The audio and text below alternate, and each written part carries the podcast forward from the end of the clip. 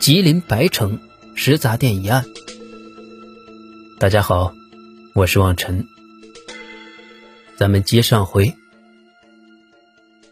这一切还要从李大国出狱之后说起。一年前，李大国刑满释放，回到了白城市，在一个工地上找了一份搬砖的苦力活，每个月能赚到将近四千块钱。在白城市，这样的收入属于中等水平。每个月发工资的时候，他都会把工资一分不少的交给母亲，而每次李大国的母亲呢，都会从中抽出一百块钱给李大国作为一个月的零花钱。每个月，李大国的母亲都会买好三条最便宜的烟放在家中，而每天早上李大国出门干活前，他的母亲都会给他一盒烟和几块钱的饭钱。长期积累下来。李大国的内心比较压抑，由于没钱，内心的自卑感让李大国也不愿意与人交流。李大国说：“多累的活他都愿意干，能赚多少钱他也不在乎，反正都是交给他妈。但是，每当他看到别人吃好东西、穿好衣服，看到别人合家团聚的时候，有妻子有孩子的时候，他的心里会非常的压抑，并逐渐的也产生了一种记恨心理。就在此时。”一个偶然的机会，李大国来到刘芳开的食杂店买东西。李大国三十七岁了，一直没有结婚娶妻，也没接触过什么女性。由于刘芳平时对李大国的态度非常友好，比较和蔼，而且平时生活中呢，李大国去买东西的时候，对李大国也比较关心。李大国逐渐对刘芳产生了好感。和王大宝一样，李大国也陷入了单相思，不能自拔。他经常在食杂店的周围徘徊，看着进进出出买东西的人，李大国又非常的嫉妒。但是李大国却并没有想通过自己的劳动换取更多的钱财。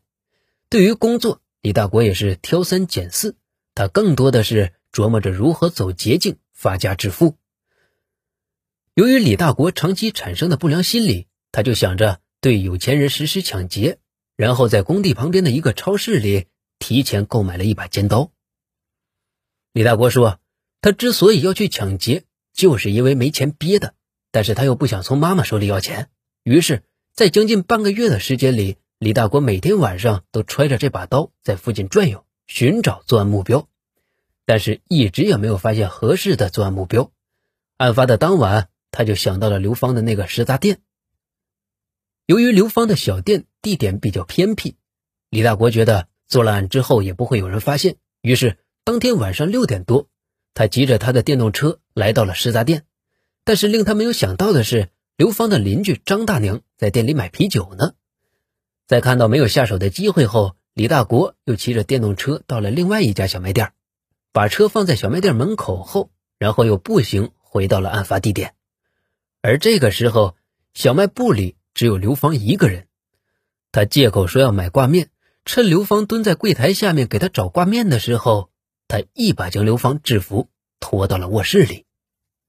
在卧室里，李大国遭遇了刘芳激烈的反抗，于是他掏出了之前购买的尖刀，朝刘芳刺了过去。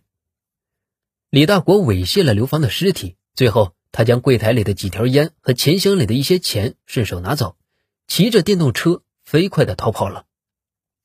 李大国口口声声的说。他是因为没有钱，不得已才要去抢劫的，但是他从没有想过通过学习新的技能去赚钱，在他的内心里，懒惰和不劳而获早已根深蒂固，他根本就不想通过自己的辛勤的工作来改变自己的生活，而正是李大国的贪念，将张华和刘芳这个原本温馨幸福的家打碎了。这个案件也提醒大家，在生活中。要多一些警醒和防范。好了，这个案件到这就讲完了。大家可以在评论区留下自己对案件的看法。喜欢望尘讲的案子，欢迎订阅收听。